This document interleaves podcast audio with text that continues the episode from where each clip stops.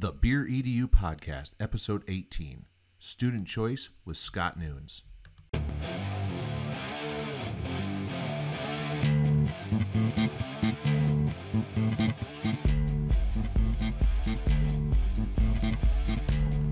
Welcome to the Beer EDU Podcast, the podcast for educators that love to learn and share ideas with fellow educators over beers, with your hosts, Kyle Anderson and Ben Dixon.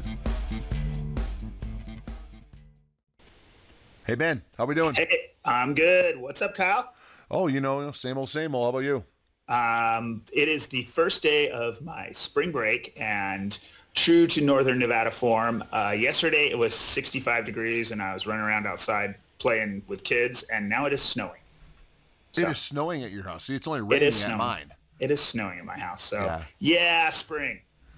Yes. No, I did see. I saw pictures on your school's Twitter feed that you were playing sharks and minnows with all the kids. Yes. Yeah. You know what? I got to skip a workout day because I ran intervals for 35 minutes Yes. with tiny chi- with tiny humans. Yes. No, that sounded like a lot of fun. So, So- but So um, hey, let's. Uh, we probably should introduce ourselves. Um, you are I am Kyle Anderson. You can find me on Twitter at Anderson EdTech. You can find my blog at andersonedtech.net. And I'll also leave a link in there for my much neglected video blog that I'm actually thinking about uh, just abandoning for now because I just I, I just don't I thought it was gonna be something that I was gonna be able to do more often than my written blog because I put so much work into that one, but um, because I feel like it's not as important, I don't make it a priority. So, and I've got some other stuff on my plate right now that I'm kind of keeping under wraps. Yeah, uh, that's yeah, yeah. kind of a big thing. So, um, that's going to be taking up some time here pretty soon. And you are. all right. I'm Ben Dixon. I, you can find me at b Dixon on Twitter, and I have a much neglected blog, Rummages and Ramblings. Um, that's over on WordPress. Uh, the link will be in the notes, and I don't know. I think I updated it a month ago, and I have a video blog, but it's even more neglected than yours. So we're not even going to talk about that. All right. So, well, you know, this uh, podcast here, what we do, we always do. We start out with a beer. So, Right. Ben, what do you have this time around? So um, one that I, I'm surprised I've never had this one, and I love Sierra Nevada beers. I mean, it's well documented on this podcast that I have had many of them, and this is the the Hop Bullet Double IPA, um, and this one it's an imperial. It's in that imperial double category. It's an eight percent ABV, about 60 IBU, but really. Really not super um, hoppy. I was actually surprised. Didn't it didn't it didn't taste like a double. Um, it's got a lot of pine and citrus. Very very typical West Coast IPA. Um, Kyle, what and what do you got? You know, I went with something that um, one of my coworkers gave me this. He was given it was given to him by somebody to try, and he didn't like it. Um, he's a Coors Light guy, so Okay, I'm not yeah. surprised he didn't like this. But he gave me this. It's called Gulden Draak Ale. It's um it's from Belgium, so it's from. I'm totally probably going to butcher the Belgian uh, language here, but uh, Brewery van Steenberg is uh, who makes this beer. It's a Belgian strong dark ale, and it's 10.5%. So this is a beefy, beefy beer. Only 30 IBUs, very malty, a little Yeah. bit sweet. Um, there was a touch of booziness to it and a little bit of touch of funk because Belgian style yeast they they have that little bit of funky character to it. Um, certainly does not does not drink like a 10.5 though. It, it was really smooth Wow. and went down real easily. So um, he gave me four bottles. I I'm limiting myself to one. so because because this is such a powerful beer, but um. I, I've said several times in this podcast how much I enjoy Belgian styles and Belgian beers, Right. and I've decided that my first like true international trip, and and but what I mean by that is not Mm-hmm. Canada. I love Canada. okay, I'm not sure if I should count how much I should count that as international since they're, you know, I'm not going Right. to say the 51st state because you know Canadians really don't like that. Right. But um, I don't know. It's it's just not. It's right there. So my I'm, Right. but I've decided my first international trip has got to be Europe, so I can go to Belgium Yeah. just to have beer. That that's that's a good call, man. That is that's definitely on my list. So so maybe we'll do that together. yes, there we fun. go. So And like we like to do, we also Yes. have a guest with us today. Yes. And uh, we're going to introduce our guest and uh, what they're having uh, to start this conversation. So let's welcome Scott Nunes to the podcast. Scott, how you doing today? Hey, good guys. How you doing? Hey, Good, you good. know, doing well, doing well. So um, why don't you tell us a little bit about what you have? Yeah, so I have the Even Par IPA from La Quinta. We just got back from CUE 2019, so got some of that and uh, ABV 7.2 and 85 IBUs. So um, you know, I pick up some citrus and some floral, kind of tropical fruity notes in there, but uh, you know, on the hoppy side, that's the way I like it, and uh, it goes down nice and smooth. And what I like about this one is it's able to sip on it for quite a while, um, and just really enjoy it. It started out cold, and then uh, it took me so long to drink it. You know, I'm down to the bottom here, and uh, it's a little warm, but it's still good. That's good because IPAs, as they warm up, sometimes are not that great. Right, anymore. right. And this one's fine. It's good. Yeah, I actually had that one. That when I was at CUE, I went to La Quinta Brewing Tap Room there around the main Dragon Palm Springs, and that was one of them that I had when I was there that night. So I can Yep. vouch that this is a good one. Yeah, I think it's new too, right? Didn't they come out with it for the Open, It may the U.S. Open? yeah, it may have been um, a new one. I'm not sure. So because um, I'd had a La Quinta beer before down in Palm Springs, but they didn't have that tap room before. I think that tap room was Oh. relatively new, so I was able to try several of their uh, different brews that they had there that night. So who are you, Scott? Tell us tell us about yourself.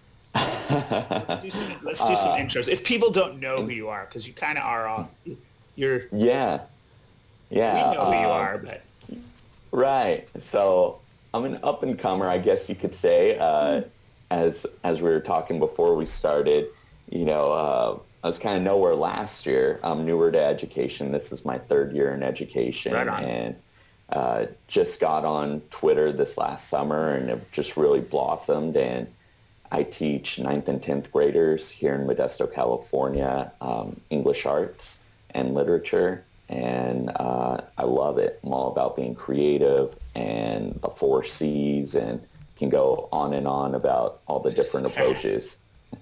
Very good. So, um, you're also a coach too. Yeah. Oh, yeah. Can't forget that. We had a big meet yesterday, so uh, th- that was nice. Our season is uh, a little bit different this year, but uh, these kids surprised me. I thought we were definitely in a rebuilding phase, um, you know, looking for some new up-and-coming swimmers. But uh, these guys really held their own the first part of the meet. I was pleasantly surprised. So uh, it's grind time, as I tell them, and we're, we're going to work hard over spring break and, you know, come at these guys again and hopefully, uh, you know, win this time around or at least, you know, close the gap a little Oh, so bit does more. your your season goes into the spring there in California then? Yeah, it's a weird season, I guess, um, talking to educators from around the country. So we go from February up until April. It's a real short season. We finish up our championships are April 13th. And then we have sections May 10th. So we'll be going to sections. Thankfully, we qualified yesterday, so we don't have to wait until the end of the season to try. So oh, we're that's interesting because uh, normally you would have it like same time as like your winter sports or your spring sports. So that must be tough for some of the kids that say want to play basketball or they want to play baseball or run track or something to where they might have a hard time doing that because swim season's kind of overlapping in both. Then Right. We we've lost quite a few over the years to track and baseball. Basketball is a winter sport for us, so no competition there. Okay. Um, oh, so we're okay there. So, um, but I also see that you've got a few credentials to your name too. You're a Schoology ambassador, um, a Wakelet community member. I need to know more about that because I'm on the Wakelet train myself, and Yeah. I've not seen this yet. So I'm surprised I don't know about this one. Yeah, you got to jump on that. Uh, so of course, found that out through Randall uh, Sampson. So Big we all friend know of the him. show, real big friend of uh, the show. great guy. Yeah, yeah, he got me hooked on Wakelet at Fall CUE, and then I've been riding that Wakelet wave ever since, and just getting more and more involved. Actually, I- don't know if I'll get in, but I just applied for their ambassadorship and then Cool. really involved with Schoology being an ambassador, which just basically entails uh, helping out new community members, troubleshooting, helping at my site. For my site, I like to do a lot of tutorial videos like, hey, here's how you do test quizzes, self-grading worksheets. Even though I am anti-worksheet, um, I have some kiddos and some parents who are very much about having worksheets. So I, I do still incorporate that, but I try to minimize how often I use them. They have and their time um, and their place. you know, trying to get yeah, Right. right.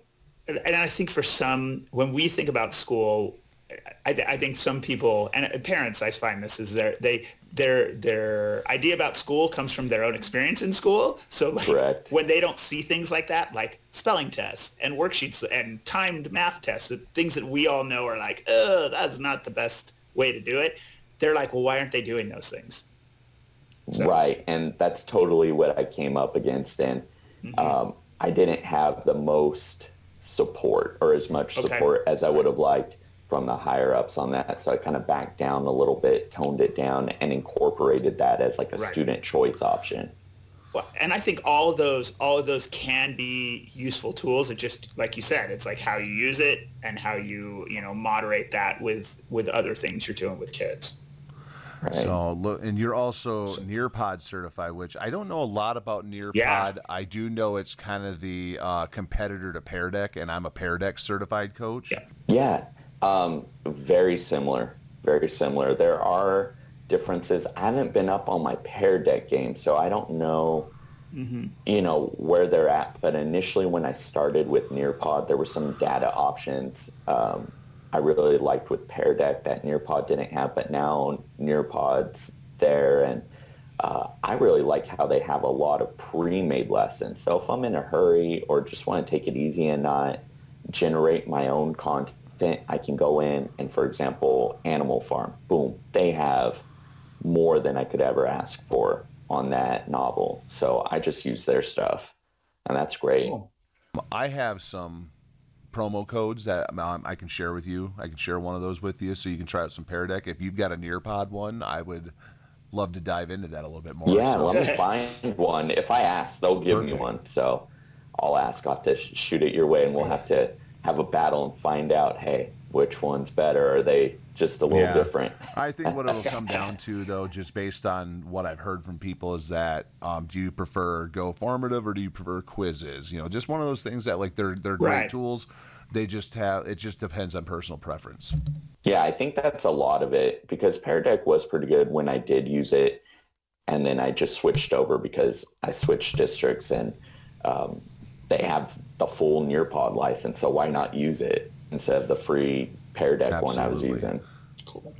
So then, and then and also you're a uh, Microsoft Innovative Educator. What is what does that entail? Yeah, that's cool. So I got into that this summer. I went to a conference and got certified, and basically I just hop on and help out community members if they ask. I don't do a whole lot of that, but I did Okay. try to do that. Seems like there's, you know, there's obviously people above me.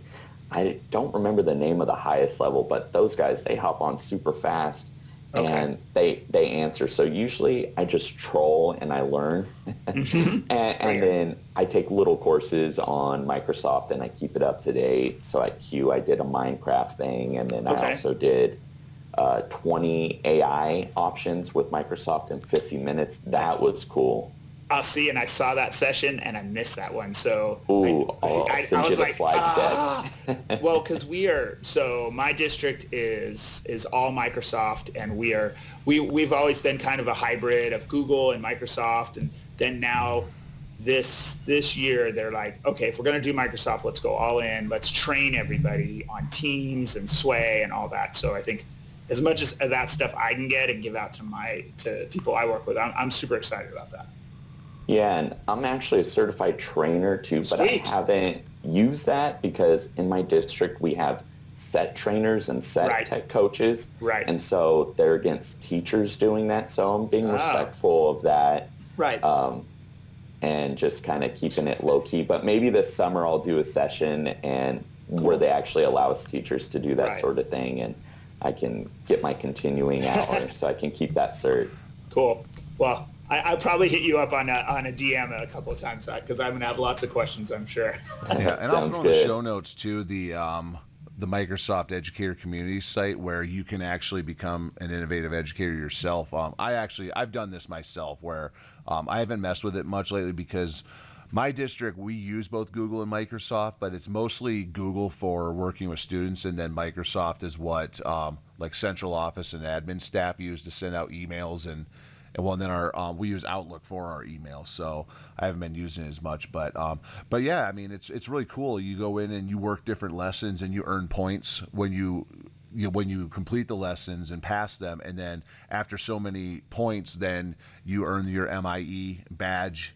Um, to where you can put that in your email subject line, and you can go into more stuff, and then that's when you can get into the trainer and the um, I forget what the different levels are uh, out there, but yeah, you can Right. There's yeah, a few you can different really ones. build yourself up in, in the Microsoft community through the different trainings they offer online, and it's all free, which is great. But um, also, but I wanted to talk to you a little bit more too, and I know Ben's interested too. But you'd mentioned you mentioned something about the worksheets and how you're not a big fan of them, but you know using that with student choice. But um, and I know you're a big advocate for student choice. So talk to us a little bit about the different things you do to you know give your students more choice in your classroom.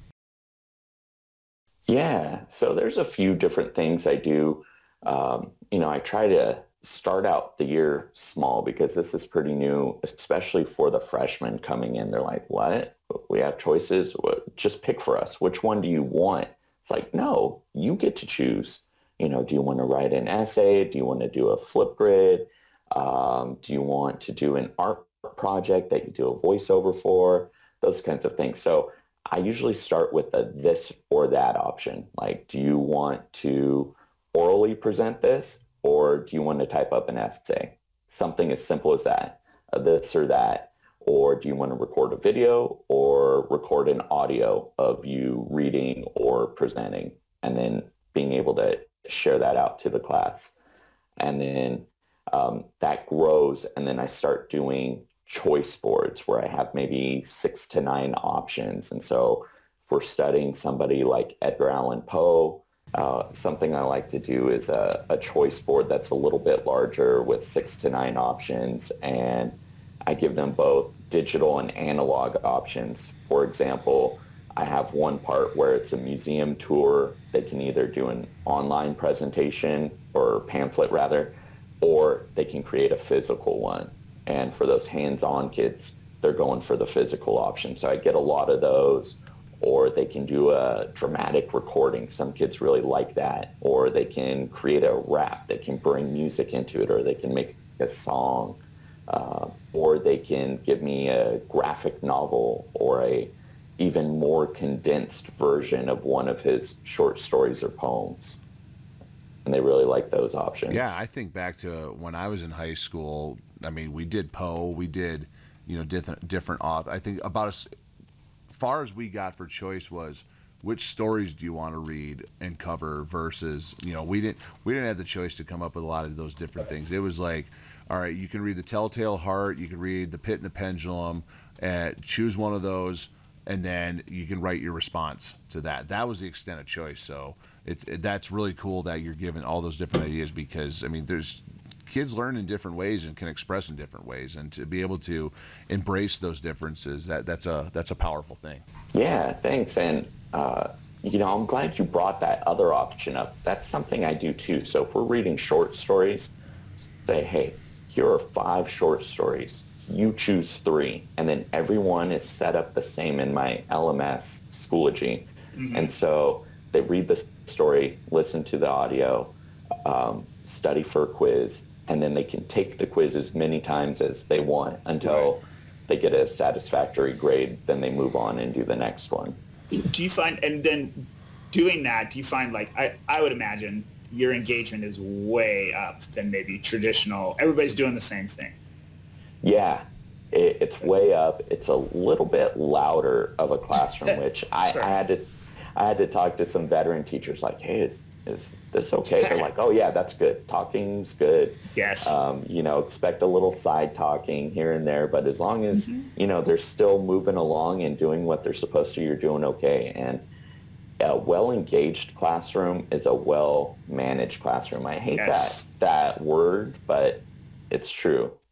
No matter what it looks like, as long as you ha- if, if kids are engaged and uh, you know there's respect in the classroom. I mean, I don't you know, classroom management can, can take on different things. And I mean, I would much rather see a classroom that's a little bit chaotic um, with kids engaged versus right. just the sitting in their desk facing forward, silent kind of deal, because that, that to me is more compliance than, than it is management. Yeah, it's instilling the, the fear there. I know sometimes like day one when they first see me and they see my beard, uh, it strikes fear into them. And then once they see me smile, then they're okay. well, and I think, and like to Kyle, to your point, Kyle. I mean, I, I so much of of ELA or an English class or any of that is it's not just the reading; it's the discussion piece, it's the writing piece. So like sitting sitting in a row in a desk, you're really eliminating one of those key key things. Right. And and I was I will admit that early in my career I was one of those like you're going to sit here, this is what you're going to do, this is what classroom management is.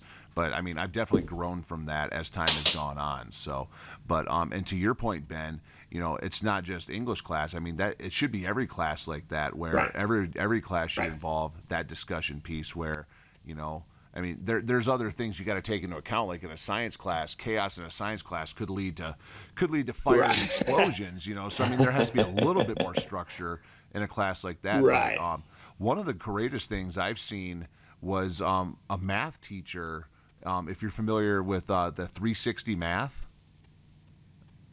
So hmm. essentially, I, I yeah. don't know a lot about this, and if anybody listening is more knowledgeable, we would love to hear from you. So tweet us, hit our Facebook, emails, whatever it may be. But from my basic understanding, this 360 math is you have whiteboards all around the room, or every student has mm-hmm. whiteboards, and essentially, the lessons every day are the kids are on their feet and they're working out the math problems together as a class all around the class where the teacher can see every student's work on these whiteboards and they can stop the class for a mm. second and say yeah. you know go through the steps of stuff and then say okay now you and your partners let's work it out and the kids it's it's loud it's chaotic but you know it's it's not that traditional sit in your chair i'm going to show you how to do this for a half right. an hour then you're going to do numbers 1 through 50 even or something like that that's way better. Yeah, and I know um, Eddie Campos uh, with the whiteboards, WIPE boards. Um, he's he's a big advocate for changing up how math is being taught um, using these whiteboards, where uh, the kids get these these white sheets that they work out on and they can be erased and you can either each kid can have their own or they can uh, be moved they can be kept in the classroom for the next class whatever it may be but um, just I, I just I still remember about engagement and choice in math class and there just really wasn't much. And I think that's kind of why I, I didn't mind math but it never stuck with me and now it's like I haven't taken a math class in a long time and I don't remember a lot of it. And, you know, whenever a kid needs help with math, I'm just, I'm the last person that they want helping them. So, but I think, I, I think if you're engaging students in different ways and giving some more choice and how to engage, I, I think yeah. it might, may stick with them a little bit more. And that's across all subjects, but especially some of those quote unquote boring ones or the ones that I'm not good at type subjects like math. Right. Right. I like how you mentioned that. That remind me of that CUE boom you were in. Something related to that that I wanted to bring up was uh, in the CUE boom that you were in, Kyle, where Kristen Morales was presenting on on math and how a lot of people talk about how they're not good at math. And she brought up, hey, you know, you have a good number sense. And she talked about how that really is being good at math. And so what if you have to use a calculator to figure out, you know, the exact number. If you're in the general range, that means you have a good number sense and you can be good at math. You are, and so many of us get caught up on not being precise with it. Well, and you know, I'm glad you brought that up too because something else that Kristen Morales brought up in her speech was not just the thing about number sense, but how so many people are so quick to say, I'm not good at math. But if a person cannot read well, they're embarrassed and ashamed to admit that they can't read well, and it's something that they'll try to keep under wraps. Whereas you know they're openly admitting I I am not good at math, and and how she talked about how that needs to change. About why why should you be so willing to admit that you're not good at math? You should be just as ashamed to not be as good at math. Well, I don't think those are the words she used, but um, but I think you uh, may understand what I'm trying to say here. Right. The Right. The so, sense. yeah. but you know, and I just I never thought of it that way. You know, I I was good at math when I when I was in school, and now I'm. I don't want to say I'm bad at math now. I just haven't done it in a long time, so it takes some time to go over stuff. But um, Right. but yeah, no, but that's that's the thing, especially with the students I try to help with the math, and I tell them, I warn them ahead of time. Listen, I haven't done this in a while, so it's going to take me a moment. But that's the thing, like as soon as they don't get it, like, oh, I'm just not good at math. So Right.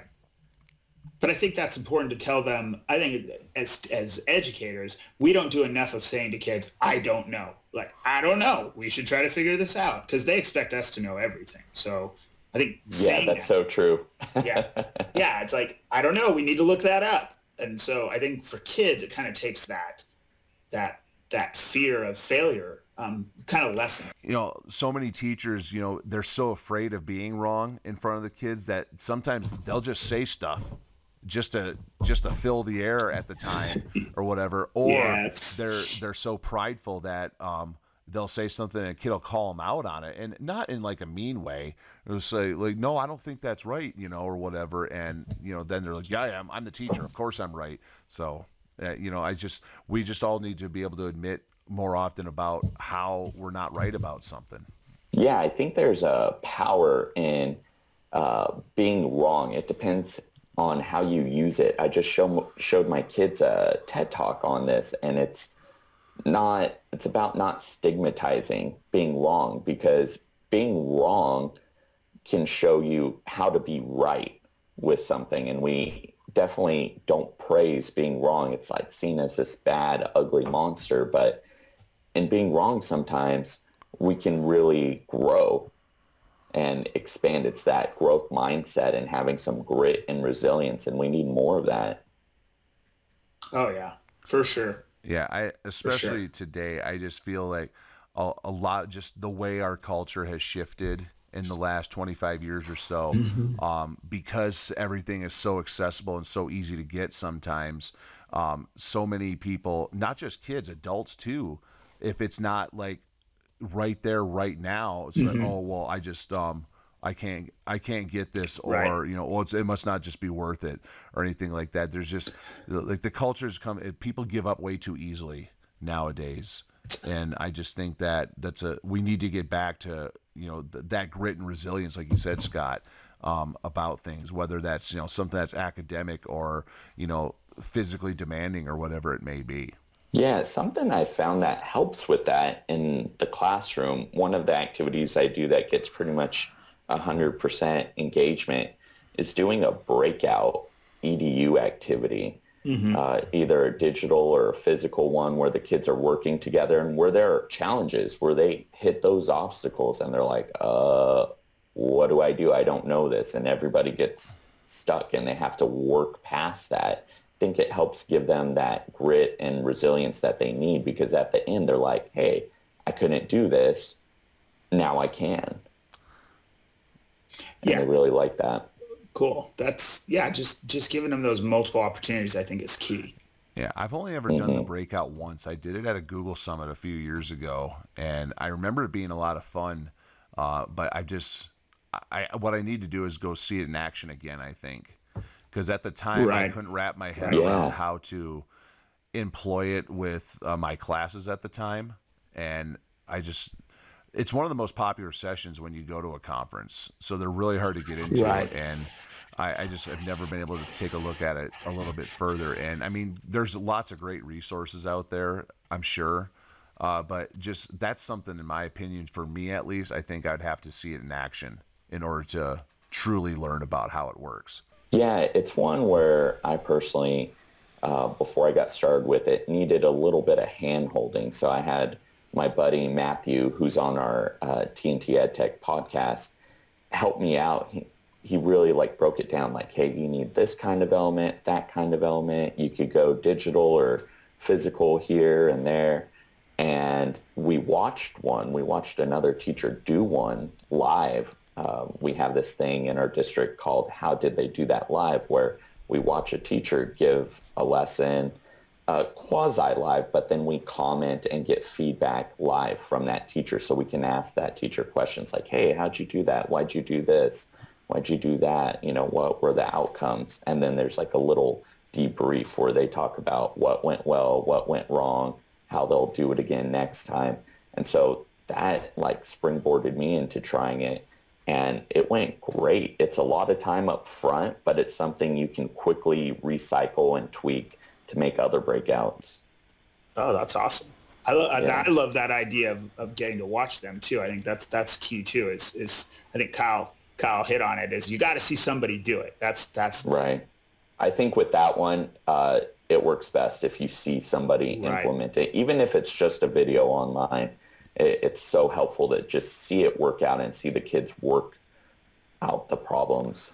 Very good. So, so you've mentioned a lot of different things, you know, that you're using between things like Flipgrid and Nearpod and Breakout EDUs, and you know, trying to give your students a lot of different choice. You also mentioned very early on that you're only in your third year teaching, so I mean, you're a relative newbie still, yeah. uh, but you've got a lot of great ideas now. Mm-hmm. But I my, my, question is, do you get a lot of pushback from veteran teachers uh, because oh he's only a third year teacher? What is this guy going to teach me? Or so what kind of do, do you get any pushback, or is there buy in with what you're trying to do and share with people? Uh, you know, I'm at the point now where there's not buy-in. I think I'm seen as like the crazy guy now because I'm doing so many things that revolutionary educators are doing and many people at my site, they're great teachers, great, great teachers, but many of them aren't trying new things. Some are, don't get me wrong, but it's maybe like one thing. And for them, that's good. But for me, I'm young. I'm not burnt out yet. Uh, so I'm trying a bunch of new things and I'm not afraid to fail. And I think that's the big difference. Like they're afraid to fail. They have something that's worked for them they're very much in their comfort zone because they're all seasoned vets. Most of the teachers at my site have been teaching 10 years or more. There's a few of us newbies, uh, but most have been in the game for a while. And so they really don't like to try new things. But every now and then you'll have somebody who surprises you.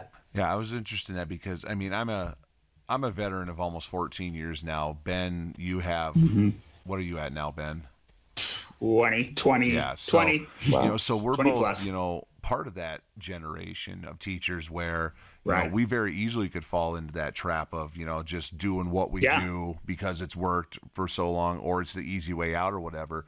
So, but I mean, we're, we're different, you know, we, we have that mindset of, you know, trying different things, but, you know, I mean, we all mm-hmm. work in sites where it, you know, there's no school anywhere in the world where everybody's, you know, trying everybody's trying different stuff. You know, you're always going to have those people. Yeah. But I know that I can remember early in my career trying something and you know just getting the eye roll or or whatever it would be from those veteran teachers like you know why are you putting in that kind of effort and even now like especially because I'm the new guy at my site you know just only being there for like seven months mm-hmm. now you know you, I I see you know you talk to people and they're just like you know why would you do that? So and it, it's it's definitely frustrating but it's not enough to where it's going to stop me. Right. So at my site to kind of clarify they're supportive but they're just like hey that's your thing.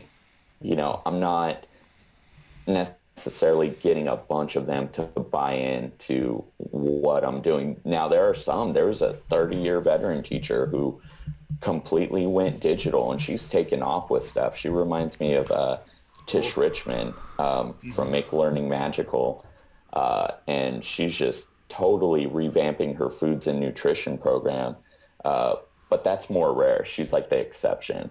Yeah, well, if we can make those exceptions more of the norm, you know, that's you know that's what right. we're shooting for here. So, and between the three of us, and then all of those that mm-hmm we interact with online when we go to conferences at our school sites. You know, the that that's the motivation, in my opinion. That where if we can motivate more people to be like us, and I'm not saying what we're doing is the right answer, but just to be more like us in regards to Right. taking the risks and um you know embracing Right. failure and and feedback from people on stuff whatever um that that's the goal i think is you know where we can start incorporating more of these you know engaging lessons the choice that um you're very passionate about uh so on and so forth Yeah, I think it's all about taking risks and accepting those failures. Like, hey, I fail a ton, but it's because I fail a ton, I'm able to get these big wins. I'm not afraid of failing and looking foolish in front of these kids and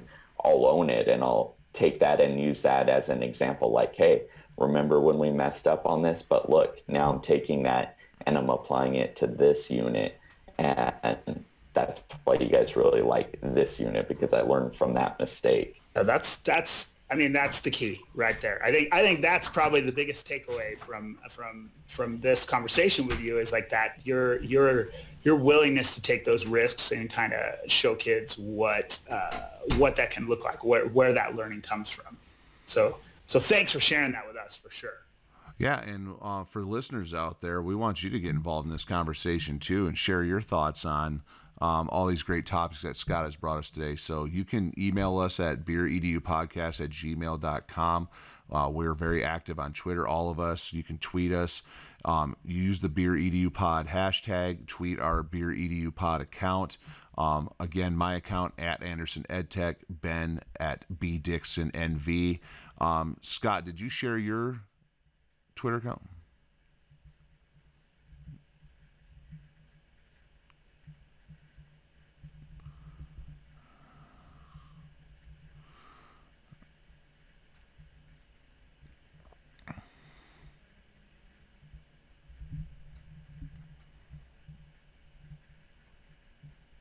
Very nice. Yeah, and then um, we also have our Facebook account, uh, the Beer Edu podcast page. Um, you can send us a voicemail using the Anchor app, and then please help others find this show. Um, review us in iTunes, Google Play, or wherever you're listening to your podcast. And then Scott, you came on the show because you went to our website bit.ly slash beer edu podcast and you went to the contact and subscription info link and you completed our guest form and that's how we're able to bring you on so if you're interested in being a guest on the beer edu podcast that would be lovely for you to go and fill that out Yeah, for sure. Hit us up on there. And now I think it's the part of the podcast where we're we're gonna we're gonna learn about beer. And Kyle, Kyle, what do you got for us this time? I've mentioned how much I love Belgian beers a lot on this podcast. Belgian styles, Belgian Right. beers from Belgium, whatnot. So, um, one that comes about up around this time of year. Um, believe it or not, it is spring in some places in the world. Um, I don't think it's here in northern Nevada quite yet. Um, Not but yet. um, there is a beer style that is called a saison that is really getting a lot more popular around the United States. And uh, if you go to All About Beer Magazine's website, allaboutbeer.com, this is where I got a lot of this information. That a saison, it's a Belgian style, and it's historically brewed in the springtime, so it could be drank in the summertime. So it's typically brewed with pale malts. The color ranges from like a yellow to an orange, and then they usually hop it with Belgian or English hops. And what you end up getting out of this from the hops and then the Belgian yeast strains that are used, you get these really nice citrus and fruity flavors that come out of it. So it's a really great, refreshing beer for the summertime and a lot of times they're very highly carbonated too, very very fizzy, and that's because not only do they put yeast in the brew kettle and let it sit in the initial brewing process, but when they bottle it, they add yeast to the bottle. We call that process bottle conditioning and that adds more carbonation to the bottle. So you get these really nice fizzy um, beers with these nice fruit and um, citrus flavors to them. So um, some great examples of this. One of my favorite beers of all time is the Tank Seven from Boulevard Brewing out of Kansas City. Um, I remember having this in Kansas City a few years ago, and my wife would not let me buy the case of it at Costco. It was it was fifty two dollars for twenty four bottles. Yeah, she she wouldn't let me, so I ended up just buying a couple of bombers and keeping them for a little while because they're just so good. But then they finally started yelling, selling, not yelling, selling Boulevard in Nevada. So now you can get Tank Seven here in Nevada, and I believe you can get it in California and a lot of the other Western states too. I've I've seen it here. I've seen it here. My my I've never had it bottled. Uh, the Brasserie St. James, uh, one of my favorite places here in Reno, they do one called uh, Daily Wages. That's that's pretty awesome on draft. And then another really good one is one called Saison Dupont. I believe I got to double check this. Mm-hmm. I should have looked it up ahead of time, but I believe it's a, from a Belgian brewery. Um, that's a really good one too, and I know you can get that at your big box uh, liquor beer stores like your Bevmos and your Total Wines. So they used I forget right. what place it was. There was a restaurant in Las Vegas that I liked when I lived there that they had bottles of it that I, I would get one every time Correct. I go because it's a that's another really good example. So, but a lot of brewers are starting to do their own versions of them as well, which is nice because this is a really good style. Well, there you go. Now that's a great spring beer. Lead us into yes, warmer if, if it'll ever come because right now. Uh, I yeah. saw they're talking about opening day for the Reno Aces AAA ball club coming up here in about a week or so, or, or two. Uh, oh, did you? Yeah. Oh, you've never experienced opening day baseball no, in Reno, no, man. It's probably it's probably like opening day back in Michigan where it might it might snow. Yeah. Yes, it will. So, it, oh, it probably will. Well, Scott, thank you for coming on, joining us here today. Yes. Yeah, thanks for so having me. A, yeah, yeah awesome. conversation great. about some really great topics. So, um, and again, listeners, make sure you're following him on Twitter. Uh, this guy wasn't even on Twitter yes. until like last July, and now he's just all over the place. So, it's good. Got some great stuff on there too. Check it. Check out what he's posting. So, Hey, thanks, guys. Yep. and then also it. check out his Thank podcast, you. TNT Education, with yes. um, Matt Ketchum. That's uh, they're a couple episodes in, and uh, they, it's it's pretty good. I've listened to both episodes. So, all right. So, well, until next time, everybody. May the malts and the hops be with you. Right on.